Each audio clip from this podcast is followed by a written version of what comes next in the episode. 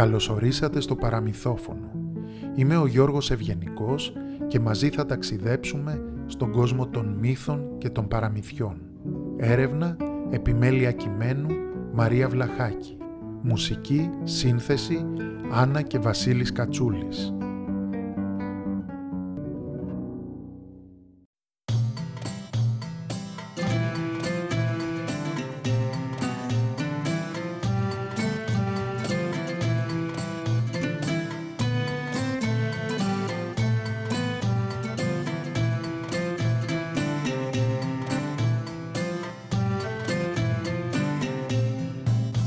Μια φορά και έναν καιρό στη Θεσσαλία ζούσε ένας γέροντας με τη γερόντισσα γυναίκα του.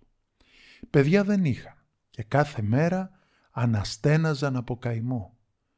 «Αχ, ας είχαμε ένα παιδί κι ας ήταν κατσικάκι, να το φροντίζουμε και να το καμαρώνουμε, να μας βελάζει, να το αρμέγουμε, να μας χαρίζει γάλα, να φτιάχνουμε και τυρί και βούτυρο για το ψωμί μας» είπε μια μέρα η γερόντισσα.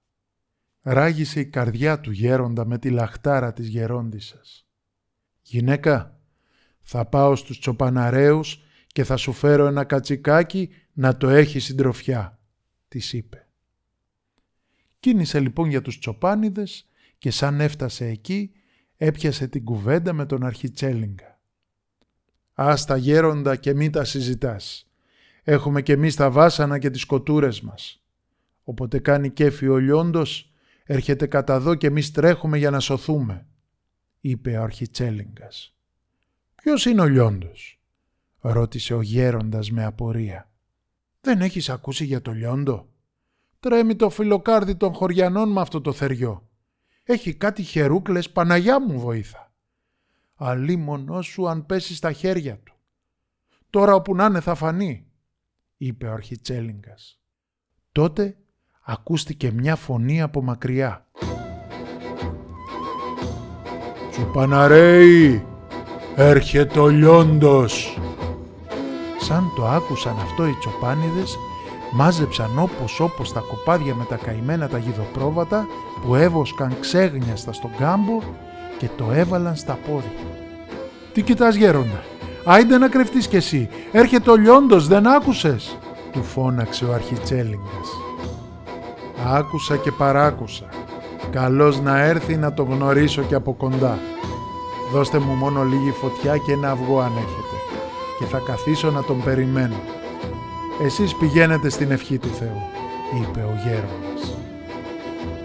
Οι τσοπάνιδες του έδωσαν ό,τι ζήτησε και εξαφανίστηκαν από προσώπου γης. Εκείνος έκρυψε τη φωτιά μέσα σε ένα λάκκο στο χώμα και έβαλε το αυγό στη τσέπη του. Σε λίγο να σου το λιόνιος. Ήταν ένα θεόρατο πλάσμα με κάτι ποδάρες που σαν τις πατούσε χάμο τρανταζόταν η γη. Στάθηκε μπροστά στο γέροντα και τον κοιτούσε καλά-καλά. «Τι κάνεις εδώ γέροντα» ρώτησε ο λιόντος. «Τι να κάνω» Κάθομαι στην ησυχία μου και αγναντεύω τον κάμπο, απάντησε ο γέροντας. «Δε φοβάσαι». «Τι να φοβηθώ». «Γέροντα ξέρεις ποιος είμαι εγώ». «Όχι». «Ποιος είσαι».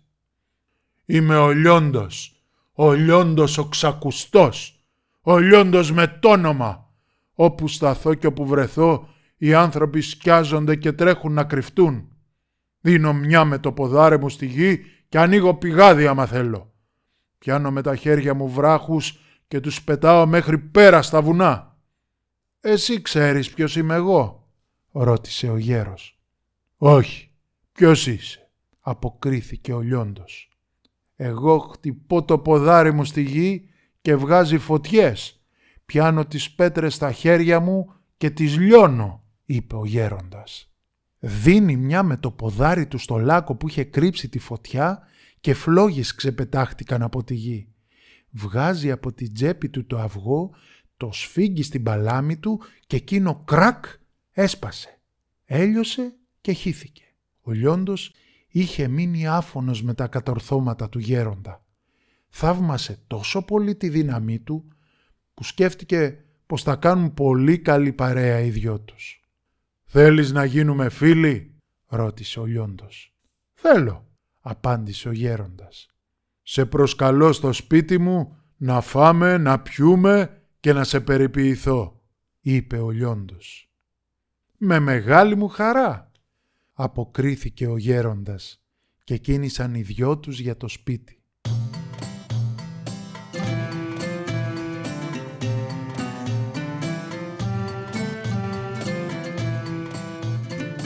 Δρόμο συνάντησαν ένα ποταμό.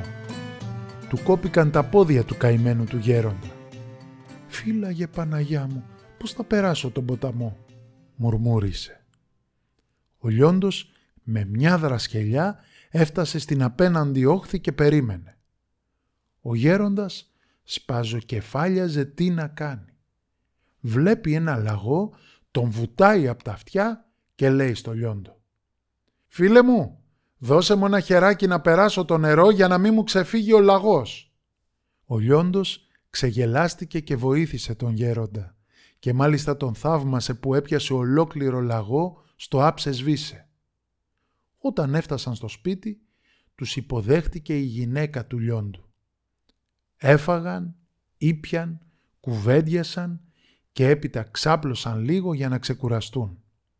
Τότε η λιόντενα έπεισε τον άντρα της πως ο γέροντας με τόση δύναμη που έχει είναι πιο σπουδαίος και πιο επικίνδυνος από εκείνον και γι' αυτό πρέπει να τον ξεπαστρέψουν. Ο γέροντας απ' την άλλη κρυφάκουσε τα σχέδιά τους και κατέστρωσε γρήγορα και εκείνος ένα σχέδιο, μπας και σωθεί. Έβαλε κάτω από τα στροσίδια του κρεβατιού κάτι ξερόκλαδα να φαίνεται ότι κοιμάται άνθρωπος. Έπειτα κρύφτηκε κάτω από το κρεβάτι και άρχισε το ροχαλιτό. Όταν ο Λιόντος και η γυναίκα του σιγουρεύτηκαν ότι ο γέροντας κοιμάται, πήγαν σιγά σιγά και αθόρυβα επάνω από το κρεβάτι του και πάρε και τούτη, πάρε και την άλλη. «Πάει, πάει λιόντα μου», είπαν και οι δύο. «Τον αποτελειώσαμε, ναι τον αποτελειώσαμε». Ξάπλωσαν να ξεκουραστούν και σε λίγο ακούνε το γέροντα να βύχει. «Ε, γυναίκα, γυναίκα, ακούς αυτό που ακούω» «Σήκω γυναίκα, σήκω γρήγορα, ο γέροντας βρικολάκιασε», ψιθύρισε ο λιώντας τρομαγμένος. Πετάγεται με μια όρθιος από το κρεβάτι του, βγαίνει από την κάμαρα και τι να δει. Το γέροντα ολοζώντανο να ζεσταίνει τα ποδάρια του στο τζάκι και να κάνει τάχα μου ότι βύχει. Μωρέ σαν κρύωσα λιγάκι. Με τσιμπούσαν και κάτι ψήλι τη νύχτα. Δεν ευχαριστήθηκα ύπνο, είπε ο γέροντας. Ο λιώντας κοιτούσε, άκουγε και θαύμαζε. «Μωρέ γυναίκα, πολύ δυνατός είναι τούτος ο γέροντας. Τόσες ξύλιες του δώσαμε και εκείνος λέει ότι ήταν τσιμπήματα. Πρέπει να τον ξεκάνω και να ησυχάσω από δάφτον. Θα τον πάω στο δάσος για κυνήγι να το φάνε τα αγριογούρουνα. Τι το θέλε ο γέροντας και είπε το ναι, σαν βρέθηκε μέσα στο πυκνό δάσος, του πάγωσε το αίμα. Ο λιώντας πήγε τάχα μου να παραφυλάει μην έρθει κανένα θεριό και ο γέροντας έμεινε μόνος και έρημος έξω από τη φωλιά με τα αγριογούρουνα. Πάει, πάει, χάθηκα ο φουκαριάρης, ήρθαν τα τελευταία μου, εδώ θα αφήσω τα κοκαλάκια μου, μουρμούρισε ο γέροντας και έτρεμε από το φόβο του. Σκαρφάλωσε σε ένα δέντρο και ξοπίσω του έτρεξαν και τα αγριογούρουνα. Πάλευαν να ανέβουν στο δέντρο και να τον κατασπαράξουν. Τι να κάνει ο γέροντας, έκοψε ένα κλαδί και το κουνούσε μέσα στα μούτρα των γουρουνιών μήπως και τα διώξει. «Ξούτ, άιντε φύγετε, αφήστε με, πηγαίνετε στη φωλιά σας. Άλλη δουλειά δεν έχετε» τους έλεγε. Σιγά μη φοβηθούν το ματσούκι του γέροντα. Τον πλησίαζαν όλο και περισσότερο και τόσο δά λίγο ήθελα να τον αρπάξουν. Έδωσε ο γέροντας μια γερή με το ματσούκι στην κεφάλα ενός γουρουνιού, ζαλίστηκε εκείνο και κουτρουβαλιάστηκε. Για καλή του τύχη του γέροντα έσκασε επάνω σε κάτι κοφτερά ξύλα και κόντεψε να πάει στον άλλο κόσμο. Κι έτσι όπως έσκουζε το γουρούνι, τρόμαξαν και τα άλλα αγριογούρουνα και πήραν δρόμο. «Θεέ μου μεγαλοδύναμε, δόξα να έχεις Θεέ μου, δόξα», είπε ο γέροντας και έκανε το σταυρό του. Του είχε φύγει η ψυχή του ανθρώπου. Κατέβηκε μια και δύο από τα κλαδιά και έδωσε άλλη μία στο αγριογούρουνο και το αποτελείωσε.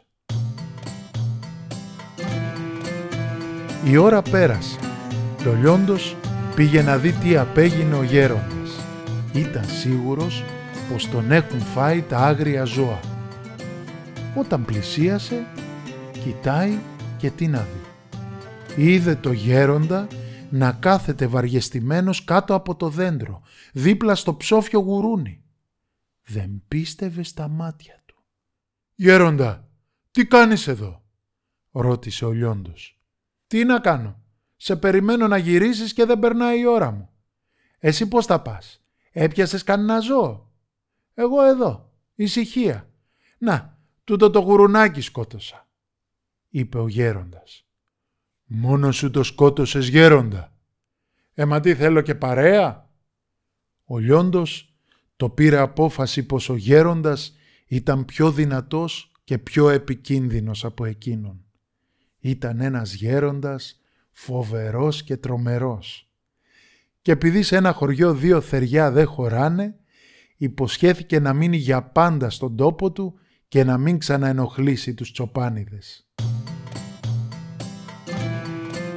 Τα μαντάτα πρόλαβαν και μαθεύτηκαν γρήγορα και όταν ο γέροντας πήρε το δρόμο του γυρισμού για το σπίτι του, οι τσοπάνιδες τον περίμεναν πώς και πώς.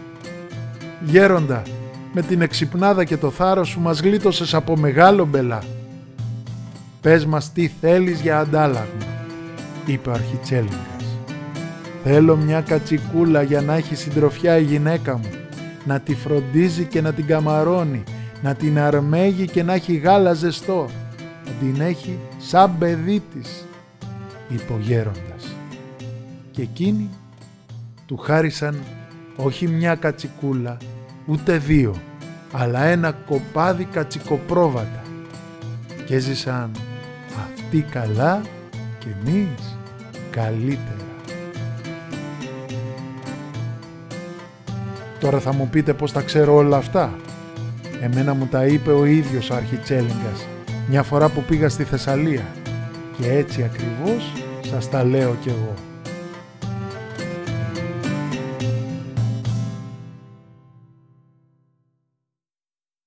Ακούσατε το παραμύθι «Ο Γέροντας και ο Λιώντας», ένα παραμύθι από την προφορική παράδοση της Θεσσαλίας, δράση που υλοποιείται με δωρεά από το Τίμα Κοινοφελές Ίδρυμα στο πλαίσιο του προγράμματος Σημεία Στήριξης, που συγχρηματοδοτείται από 8 κοινοφελείς οργανισμούς.